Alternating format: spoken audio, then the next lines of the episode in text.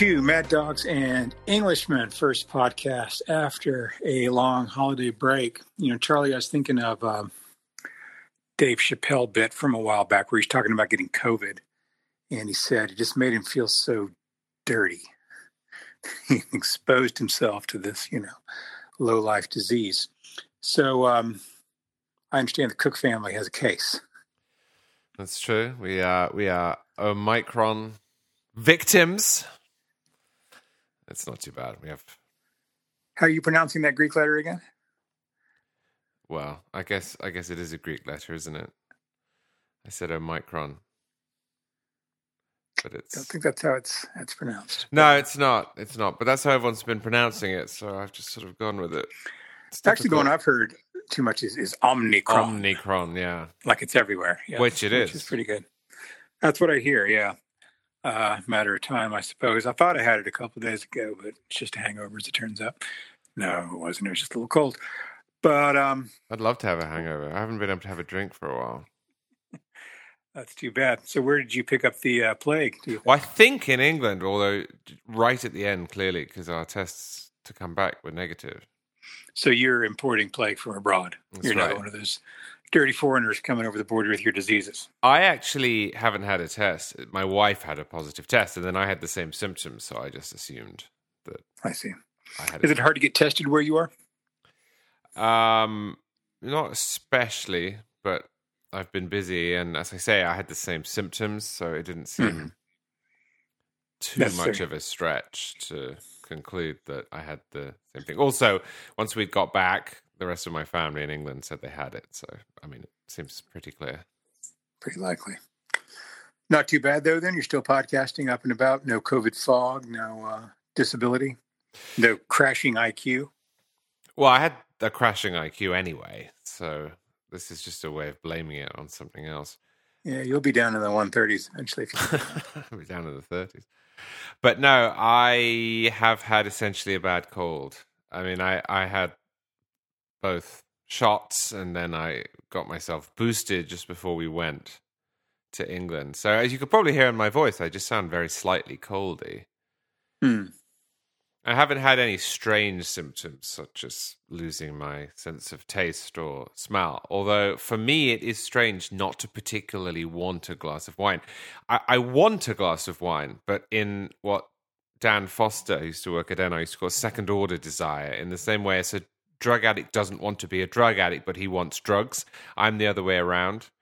I want to want a glass of wine, but I don't actually want one, if that makes any sense. Sure. Well, maybe you're pregnant. You know, sometimes when you're pregnant, you uh, naturally get uh, improvements in tastes that go along with having a healthy pregnancy. I could be pregnant. I certainly haven't been taking birth control pills. Oh, that's true. You know, we live in a new era, Charlie, where these things happen. Apparently, apparently. I read it in the newspaper. So, uh, CNN and COVID. You have some thoughts on this? Well, I, I think it's important that we do not let the people who have treated COVID as a choice or a, a, a moral failing get away with their newfound turn.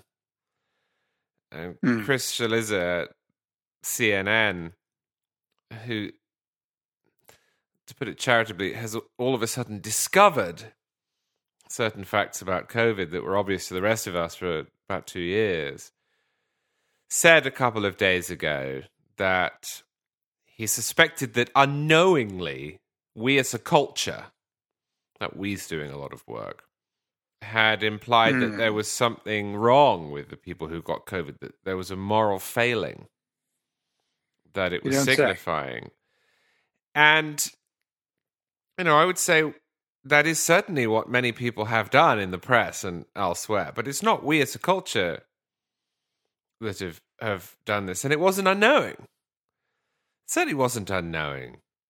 I mean, you know, listeners to this podcast will remember that right from the beginning, I have said the same thing. Not Trump's fault, not Biden's fault, not Republicans' fault, not Democrats' fault. Go get vaccinated. That's the one thing that works. Everything else is theater. The virus doesn't care whether you're good, bad, conservative, progressive, atheist, Jewish, Muslim, Christian. It doesn't care. And that ultimately most people are going to get it. And again, with the exception of the vaccine, public policy can do very little about this. But that's not hmm. how it's been covered. And there's nothing unknowing about this. Nothing unknowing about this. The the coverage has been politicized and has had as its underlying presumption that this is the judgment of God. And that's why hmm. people in the state in which I live have been called COVIDiots and Floridiots. And all it took to overcome this relentless onslaught, the sort of onslaught that included people such as Paul Krugman of the New York Times overlaying maps showing the summer surge in the South with the slaveholding states of the Confederacy. All it took, it seems, is for journalists to get sick, the places in which they live to become overrun, and for them to realize actually maybe it's not that the people who get this are reprobates. Yeah, it's funny how uh, things turn on this sort of thing really quickly. You're a little young to remember this, but I have very good memories. The late 1880s, late 1880s, sorry, late. Who are you, Andrew Stuttaford? Yes, uh, you know the Constitution is more than 100 years old, but um, late 1980s and early 1990s, when there was a lot of talk about um, personal behavior risk and HIV. And some people had really, really ugly attitudes about this. This is, you know, God's judgment on gay people and that sort of thing. But there are other people who had much more sensible arguments, which consisted of roughly if you make decisions that puts you in a very high risk category, um, it's much more likely that you will get this disease And if you don't make these decisions. And maybe this should enter into the discourse of how we talk about this and what advice we give people. And those people were, of course, treated as the second coming of Torquemada. You know, how dare you blame the victims for this horrible disease that's going to kill them? Which, of course, was not the point of that. The point of it was to get people who were not victims of that disease to think about changing their behavior to make them less likely to get it. Yes. Uh, which is a perfectly sensible thing to say. Um, likewise, you know, in the early days of the COVID epidemic, it was very sensible to recommend to people don't go to big, big public gatherings. Uh, don't travel unless you have to. Work from home if you can. Uh, these things get the vaccine when there was a vaccine available. Um, but then there are also people who are saying, well, you know, Florida is going to have problems because Ron DeSantis is the devil, essentially. And this is God's judgment on bad government. And I know this is a gong that I bang once a day, but, you know, these very, very old ideas that if the king doesn't do the right things, the gods will send plagues and the people will suffer for it has never left our politics. Um, not since you know priest history, not since the Middle Ages, not in the modern era. We still cling to these ideas that if there's disease on the land, uh, it's somehow the fault of the ruler who has in some way been impious. And uh, Ron DeSantis certainly heard a lot of that. Donald Trump got an earful of it. Uh, Joe Biden's getting some of it now.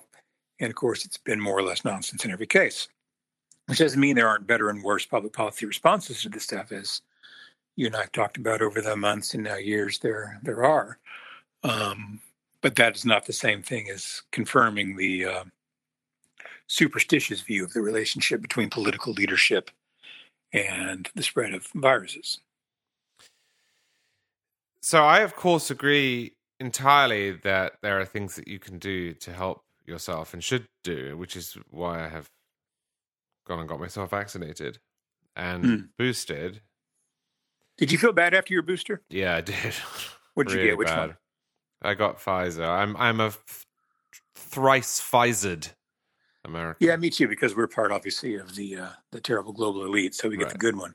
But um, I, I, felt bad for a couple hours um, that evening, but i have so far bounced back from these pretty quickly. Yeah. So there are, of course, because I'm obviously such a tough guy, Charlie. Naturally, um, as theater critics go, you know. so there are things you can do. But I think what has been so repugnant about this is that the the critics who have behaved in the way that I am annoyed by have decided that there is one way of doing things and then blamed anyone who dissented for their own misfortune. Mm-hmm.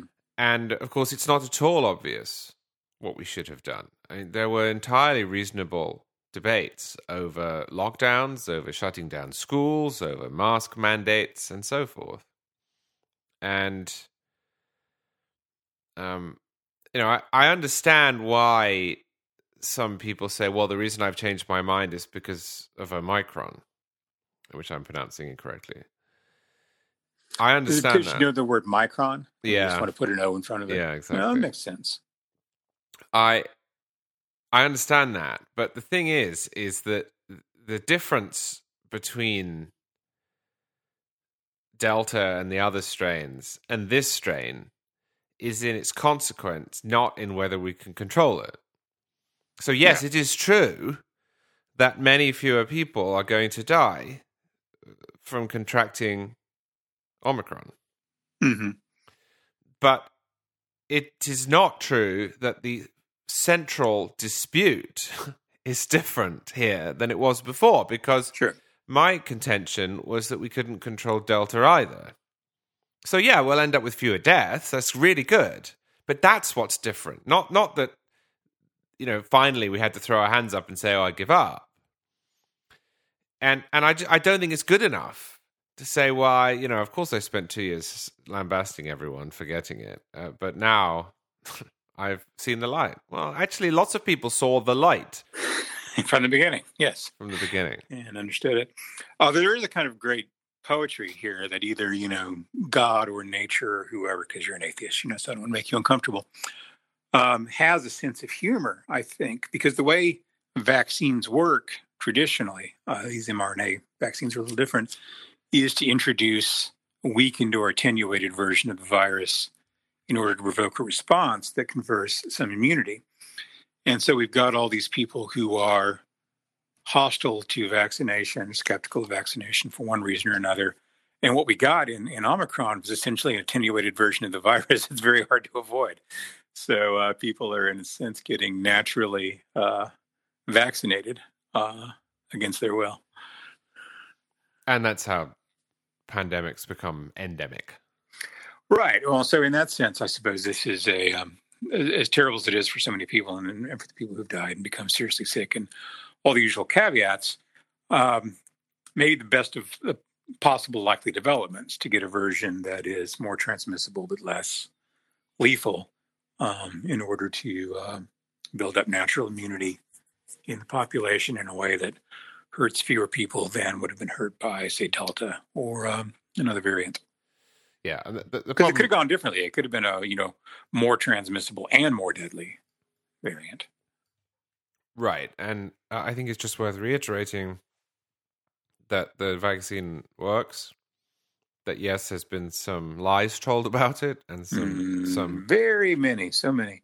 um, and there's been some false predictions made about it. But that it is still the case that if you are vaccinated, you have about ten times the chance of staying out of the hospital and ten times the chance of living. Yeah. Uh, and that is a good set of odds. Speaking of which, a little thing I wrote for the magazine, you know, just in the same way that you're never woke enough for the kind of professionally woke, you are never Trumpy enough for the professionally Trumpy. And this is true even if you're Donald Trump, who in that interview with Candace Owens, you know, she started going on with her usual uh, vaccine nonsense. And he stopped her. He's like, no, the vaccines are one of the greatest achievements of mankind and their work and they're effective and people should get them. she's like, damn it, why did you say that? Put me in a hard spot. Because you can't endorse the vaccines if you're in that world, but you also can't disagree with Donald Trump if you're in that world. So she was rhetorically in a very difficult position and then made the humorous explanation that, um, well, he's old and doesn't know how television works, which It's surely one comes thing as a surprise does. to, a, to a man who was a reasonably successful television game show host, if nothing else he was ever good at in his life. Yeah. I mean, Uh, I, funny I- moment. I, I just, I, I think this is one of the strangest developments in our politics, and and Lord knows I'm. And we're just saying something. Lord knows I'm not a defender of Donald Trump, especially after January 6th. But there is this cottage industry of anti vaccine sentiment Yeah. that is being conducted in the name of a man who repudiates it. Yes. I mean, they, they had. and who um, played some important part in getting the vaccines out on a timely basis. Right. I, I'm sure you saw that clip with Trump and uh, Bill O'Reilly. No, I'm sure I didn't because Oh, you I didn't? would walk. I would walk across the street to avoid such a thing. But Well, no. I, I this I, I, you should see it because it, this Oh, is this is what it's only a minute or so. I saw it on, on Twitter, but this is I'll of never get back.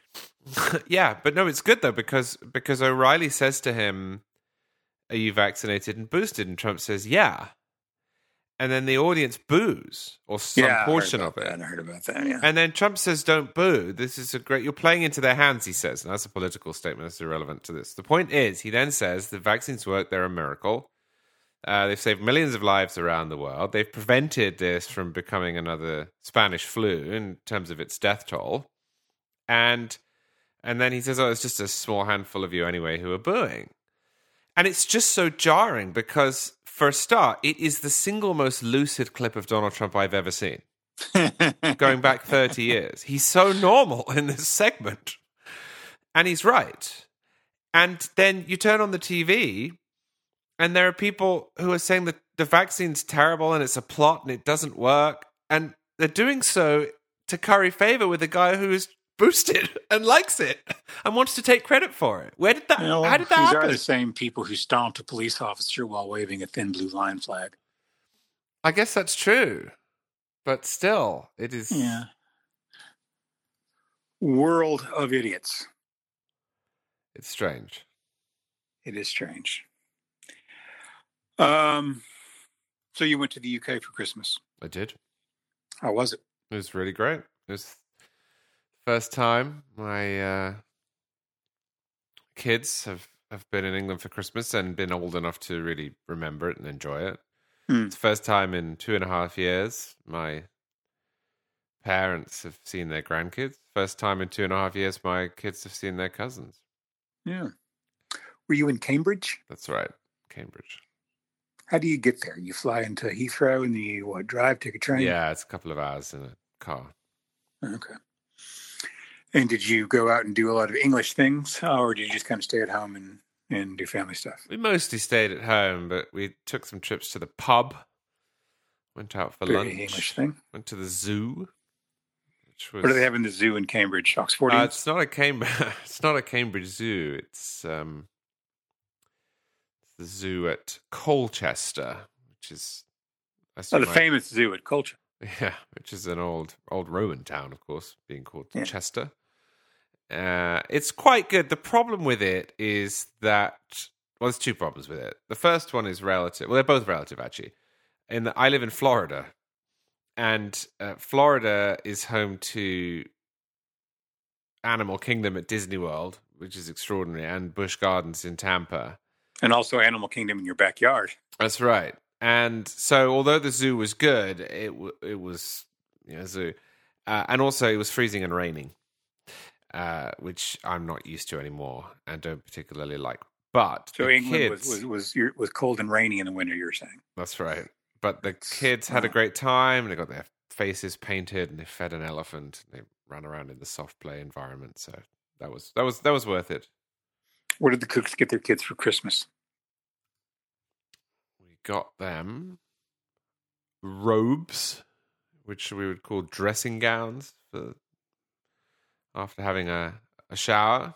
We've got the eldest one. Little kid dressing gowns. I like it.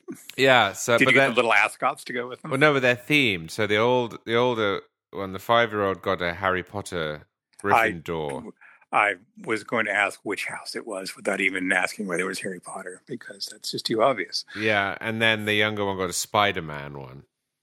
Spider-Man dressing gown. Yeah. Spider-Man was famous for his dressing gown out there in Well, no, but Queens. There, it makes him look like Spider Man because it has a hood and webs. I see. Um, so that's uh, that was that, and uh, we also got them a game on the Nintendo Switch.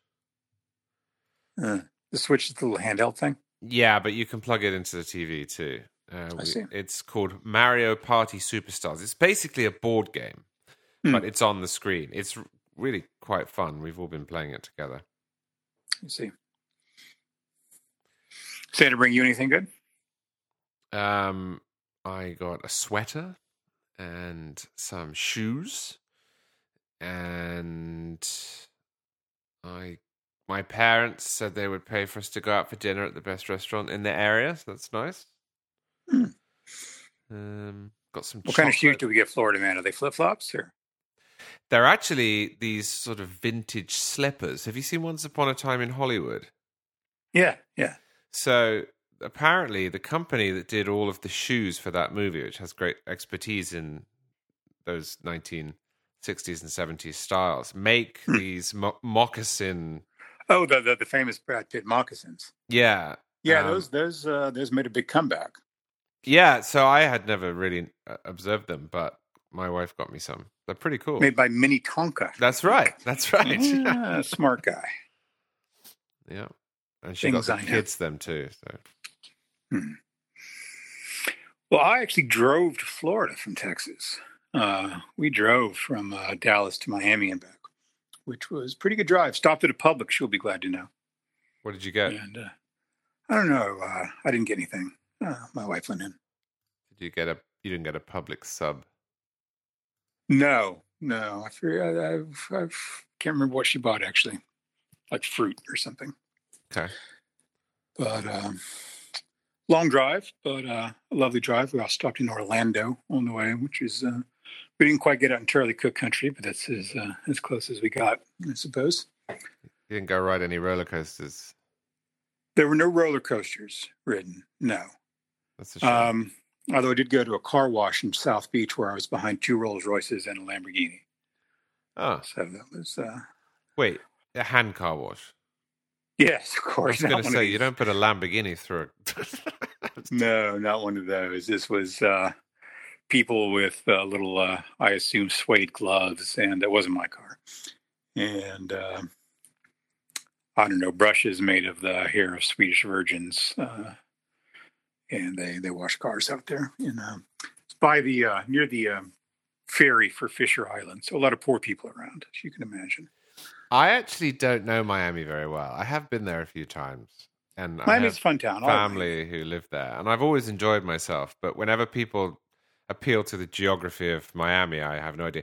The one thing I have burned into my memory from Miami, having driven down there with the kids for a family event, is just how terrible the drivers were. And I know that that is a common complaint, a stereotype, and almost a cliche at this point, but it is true. There are bad drivers down there. And uh, we didn't go to the airport this time, obviously, because we were driving. It's also a pretty bad airport, with apologies to Rick Scott, who got mad at me last time I brought this up with him. But um, my theory about the airport is the same as my theory about the drivers, which this is a, a, a Miami stereotyping cliche, but you've got a lot of very old people who are not great with signage and kind of slow moving in general, which makes them a menace both in the airport and on freeways.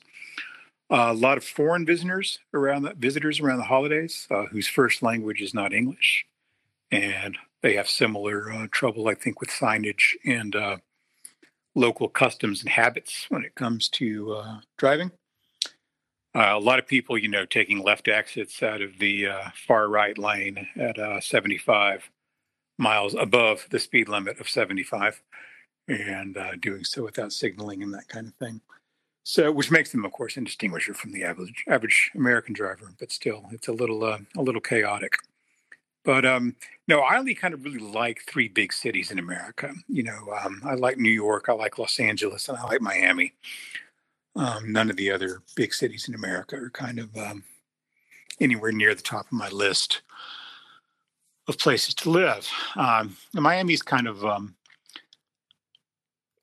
Miami's a bit like New Orleans and a bit like Las Vegas in that it's got a real sense of uniqueness and a sense of place. It's not as extreme as those places are, of course, which is what makes it a lot more livable. I think the New Orleans, although less so than than Las Vegas, which is a, a pretty nice place to live. Um, but yeah, it's got a real sense of itself, a real sense of place, and uh, in a way that's different from, say, Chicago or Atlanta or Oklahoma City or someplace like that, or Boston. Yeah, Boston. Um, you know, these other kind of blander American cities. So I um, I do like it there. You know, we often de- descend into talking about airports, but we do often descend I, I into talking about airports. I will this be our final descent into talking about airports? Yeah, you need Probably to fasten not. your seatbelt. Uh, I went via. I always hate the phrase "final descent." By the way, God, I, I hope not. I don't want to. I don't want to die at Hartsfield There's a there's a great John Cleese bit about this. He used to make these little videos, and uh, he talked about the weird way in which air hostesses talk about landing. We'll be on the and- ground in five minutes. Yeah, and he says either way, right? And he says uh, he says that they, they have this strangely defensive way of talking about it. So they'll say they'll say, "Ladies and gentlemen, please do return your trays to their upright position. The plane will be landing in five minutes." As if all the passengers had said, "No, it won't." and now now I've I can't help but hear this every single time. Nice. Yeah. I got a lovely Christmas present. Someone gave me um, 1842 edition of the uh, Webster's Dictionary, oh wow. which I guess was the last year Webster was himself involved in making the dictionary. I believe he died in 43. So uh, going on 200 year old uh, dictionary set here. It's two great big heavy volumes. Again, making me glad I didn't fly. It would have been a pain in the ass to lug through an airport. Well, they can't edit that one. I've got the goods. I've got the receipts, as the kids say. Uh, so yes, when linguistic uh, controversies come up, I'll have some some fresh ammunition. But- which is to say, some ammunition that's not very fresh at all. But no, I was uh, I was gonna say that Atlanta Airport was an Hmm. absolute disaster. And I had always had relatively good experiences in Atlanta because I'd just been flying Delta. So you just fly in and then the whole terminal's essentially Delta. Oh, you flew out of Atlanta to the UK. Yeah, so we flew up Delta and then we had to transfer to the international terminal, which you have to take a bus to do. And it goes, even though it's next door to the domestic terminal, Hmm, and it goes all the way around the airport the wrong way. It doesn't just Yep, I've done it. I know how it goes. So that was a disaster. And then check in, it took an hour and ten minutes for us to drop our bags off with three people in front of us in the line. Hmm. And on the way back, So we- 70 minutes. That means you heard the uh, mayor say "Welcome to yeah, Atlanta" uh, 140 times. Mayor Bottoms. Bottoms, yes. And then on the way It also sounds like a Harry Potter name, by the way, Mayor Bottoms. it does. On the way back, we had to recheck our bags because we came out of British Airways, picked them up, and then had to check them with Delta. And that took us about two hours. And there were two people on in the entire terminal in the bag drop on the 30th of December. It was just, it was absolutely extraordinary. Uh, I'm so glad I didn't fly. But anyway, it was interesting because Atlanta airport reminded me a little bit of Miami. Yeah, why? Confused? Yeah, overrun. Uh, the, just the way it's set. Not not the, the domestic sort of sprawling terminals. Okay, because it has lots of restaurants and so on. But uh, so d- does Rick Scott think Miami's good? Because there are good Florida airports. The Jacksonville airport may be the best airport in the country, and Hmm. Tampa, the new Tampa airport's good. Rick Scott thinks it's much improved. And in fairness, he's not wrong about that. It used to be a lot worse. Okay. Uh, believe it or not, the Miami airport used to be a lot worse than it is now. Um, it was like, um, oh, it was like the Bombay airport in the 90s. It was just, it was bad. Okay. It was, um, yeah, it's much improved, although still kind of slow and chaotic and seemingly, uh, if not understaffed, indifferently staffed. Interesting. Yeah. All right. Well, I've only been there once, and I wasn't thrilled, but it wasn't bad. It's not that long a drive from Jacksonville to Miami. It's six I might hours. Be tempted just to do that. Yeah, like I said, not that long a drive. Well, no, but I was Hmm. flying back from England, and I had to go via Miami because you can't fly from Jacksonville to London. right, but uh, you can drive from Jacksonville to Atlanta. That's also five, six hours. That's what I meant. Yeah, I, I might just drive to the airport if I were you. But um, Maybe. Yeah, I just a thought. I like to fly out of Orlando, but the thing is, because COVID has closed uh, or diminished a lot of the attractions in Orlando, and because the travel ban was only just lifted, the number of flights from London to Orlando has been slashed, and Hmm. they're also booked up in advance. So we haven't been able to get a flight out of Orlando since this whole thing started. We used to do that, and that's perfect because that's about an hour and a half to the airport from here, and then you just fly over. But we haven't been able to do that. So we've been rotating. We've been trying all of the intermediary airports. So we've tried Miami and uh, Atlanta and Dulles, and then of course JFK, with which we were pretty familiar. Well, next time just fly to Dallas and stay with us for a couple of days. Yeah, you could do that too, because Dallas has easier. direct British Airways flights. Yeah. Yep. Might be a little easier. Well, we've got a guest room, you know. So, Thank you. uh, you're always welcome. January 6th is today, an anniversary of a day of infamy. Although some people believe it's a day to be celebrated.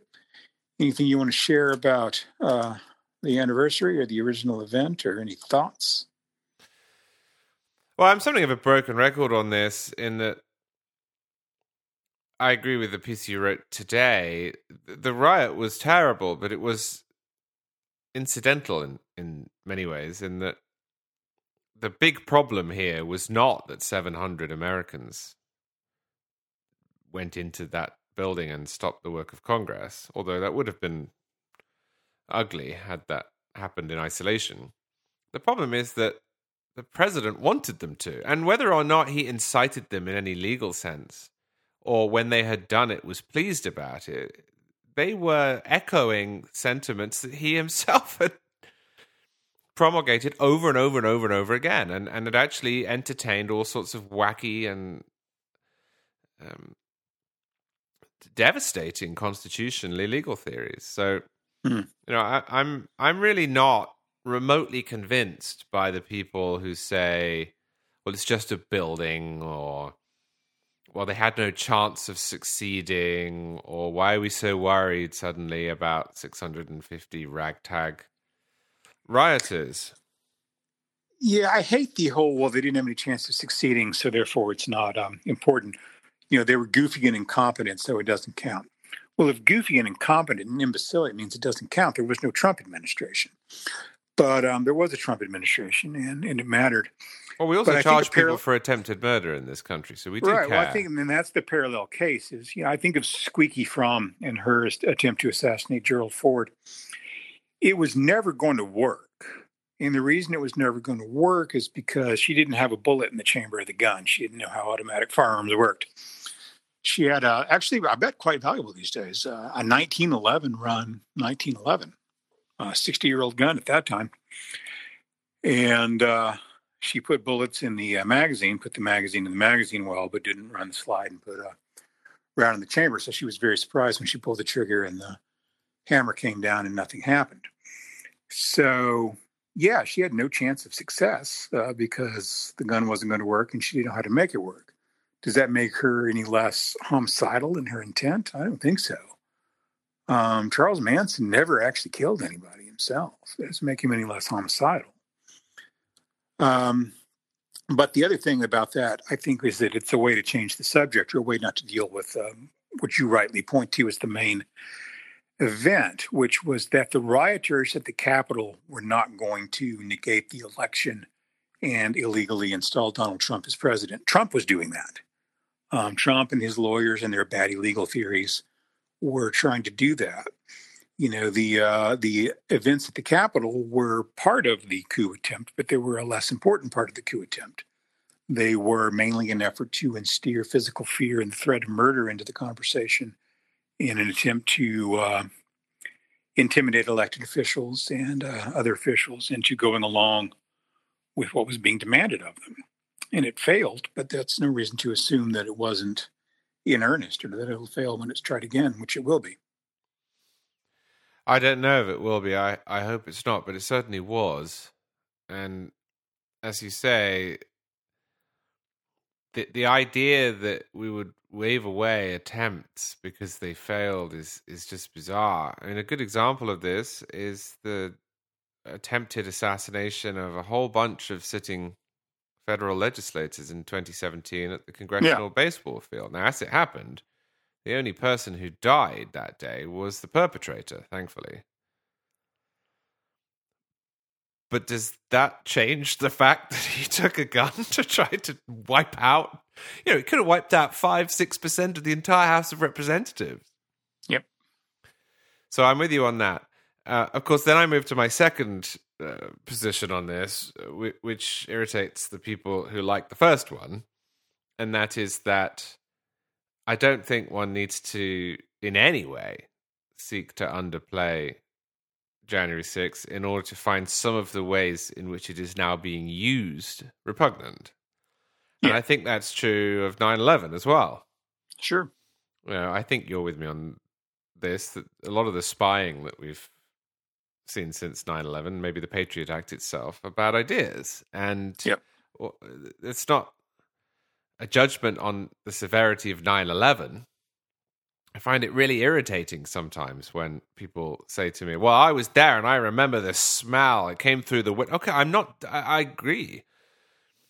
Uh, I just don't think that uh, our reaction to it was perfect, and you know, I, I do have some time, not for the people who are downplaying the event per se, but sometime for classical liberals and you know what what would have been the old ACLU approach, which says, mm. well, let's not build a domestic security state here, and and and, and equally, I'm bothered by Chuck Schumer's attempt to use this to abolish the filibuster and the argument that you read in the Washington Post and the New York Times that the Biden agenda must be passed in its entirety, or the rioters of January 6th have won. Right. You know, this is all ugly and it's crass and, and it's also counterproductive because it puts people's backs up, uh, people whose acquiescence and understanding you should want. Yeah. You know, I remember uh, some of the debate around, um, you know, like the no fly list and such after 9 11. And people saying, you know, if we do this, eventually it's going to be turned against people who we don't really think are potential Islamic radicals and terrorists. It's going to be turned against people with unpopular political opinions. Or we've seen um, subsequently Democrats try to say that um, we should be using similar things to, um, you know, disarm people uh, to have their right to keep and bear arms revoked who haven't been charged with any kind of crime, much less convicted of one, um, just based on executive say so. And I think that these things are um, things that were probably foreseeable. And um, people acted out of fear. People actually uh, often acted out of good intentions but good intentions don't guarantee you anything. Um, so some of the reaction to january 6th obviously is, is legit and well intentioned. Some of it's cynical and opportunistic. But um, the opportunism doesn't change the fact of the thing itself. I got a little irritated with kyle the other day on the corner, you know, saying uh, this attemptedly funny piece of saying, well, after we, you know, celebrate the or mark the anniversary of January 6th, then the 13 month anniversary and the 18th month anniversary and then the 30 year and all that stuff. And I understand that, you know, there's always the, you know, yes, there's media overreaction. Yes, there's democratic self serving overreaction and all that. But a lot of the focus on that stuff is a way, I think, to change the subject. And I don't think it's quite time to change the subject. Um, I don't think there's anything wrong with marking it. Um, my, my sadness, and I, I, don't mean that rhetorically, I mean that quite genuinely. My sadness here uh, is that I just don't think that either side of our political divide is particularly interested in it for its own sake. And you know, Rich asked on the Editors podcast, "What do you think of the commission?"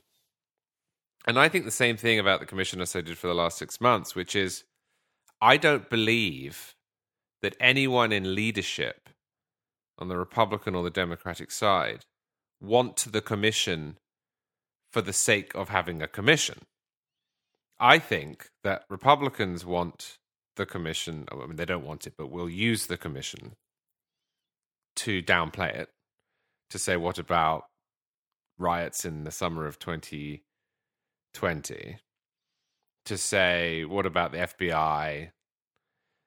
To mock Alexandria Ocasio Cortez. And I think the Democrats want it because they hope to cast the Republican Party as an anti democratic force that can never again be trusted with power. And not in an ancillary way, not, not, not, uh, you know, inadvertently, but as, as the main focus. And as such, you know, the answer to the question, what do you think of the January 6th? I don't care. I just don't care about it. I have strong views as to what happened. And I think we should all be appalled by what happened. I'm just not at all convinced that Congress is grown up enough to sit down and examine this uh, for its own sake. And as a result, you know, all of the noise about who's going to be on this panel and who's subpoenaed and what are they going to talk about and who's writing the. I mean, it just doesn't. It just doesn't strike me as a as a serious exercise, and um, I do think that's something of an indictment. And I'm sure there are people who will say, "Ah, you're both sidesing it." I'm not. I'm not. Only one side did this. Don't get me wrong. the side that did this was was some of the Republican Party and all of the Trump administration. The, the Democrats are not at fault for what happened on January 6th at all. But they are part of a polity that is just not capable of reacting. And the second thing is, and this probably is actually more normal. I know we lament this, but this is probably more normal. The American public actually doesn't care anymore. Maybe it should, but it doesn't. Hmm. Um, and it didn't care about Watergate six months after it either. Uh, it's it's just not a feature of American life to to to dwell. Um, I mean, I, I think one of the most extraordinary facts of recent history is that the president of the United States in 1974 resigned on live television. And then in the next election, the Democratic Party did pretty well, 1976. And then after that, it got crushed at the presidential level three times in a row. And then it lost control of Congress. And it has done worse in Congress since then than the Republicans. I, I think it is remarkable that the country was up in arms about the financial crash of 2008 to the point at which it ushered in Barack Obama as president and a, a Democratic super majority in Congress. And two years later, it lost the whole lot. Hmm. I mean, we just, again, whether we should or not, we just don't wait. And so even if you had a, a sober Congress that intended to look into this and evaluate what it meant and so forth, I don't think the attention span is there in the public. Uh, people are interested in inflation, and and that's rational, by the way, because this stuff really does hurt people. Um, but at the expense of everything else, they're interested in that. Hmm. Well, speaking of short attention spans, we're into 55 minutes. So should we let it go there? I think so. All right. Talk to you next week. Okay.